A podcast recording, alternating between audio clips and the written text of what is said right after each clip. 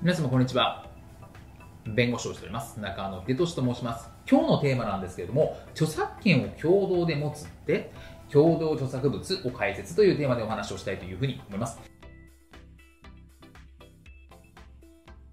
この共同著作物っていう話なんですけど何かまあ共同の著作物なんだろうなって話だと思うんですけど2人以上のものがですね共同して制作をしたと。でこれがその2人以上のものが共同制作して分離して個別的に利用できないもの。これを共同著作物というふうに言いますと。で分かりやすくするためにですね例えば小説と挿絵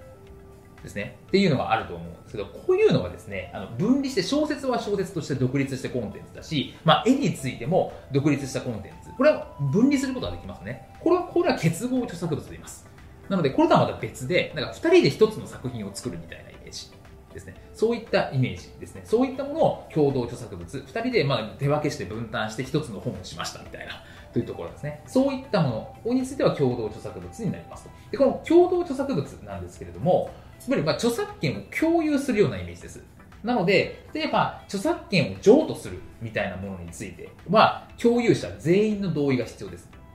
で、まあ、自分の持ち分とかですね、まあ後で話しますけど、例えば50%、50%で、え、やりましたと。で、その50%分の著作権を誰かに売るといった場合でも、この元々持ってる著作権の50%持ってるのは相方ですね。相方の同意が必要になります。勝手に売るなよ、自分の持ち分もって話ですよね。というところになります。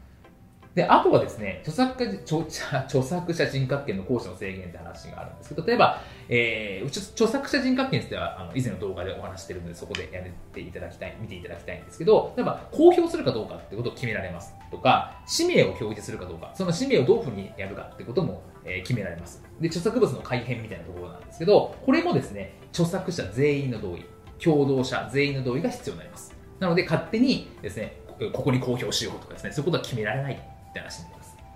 で、じゃあ持ち分の割合どうなるのかって話なんですけど、何も決められてないと50%ずつです。何も決められないと50%ずつ著作権があるような状態っていうふうに推定されます。で、えー、あとはその共同著作者間の貢献度みたいなのも、えー、加味して決められることもあります。やっぱ8割くらいこの人がやって、あとに、えー、1、2割この人がやったって話すれば8、2、9、1みたいなこともありえます。ただ、何も決めてないの原則は50%になります。で、もちろん契約で自分は9割、相手1割っていうふうにすることもできます。なので、この共同で2人で何か作り上げ、まあ、3人でもいいんですけど、2人以上で何かのコンテンツを作り上げて、それが分離できないとなった場合については、みんな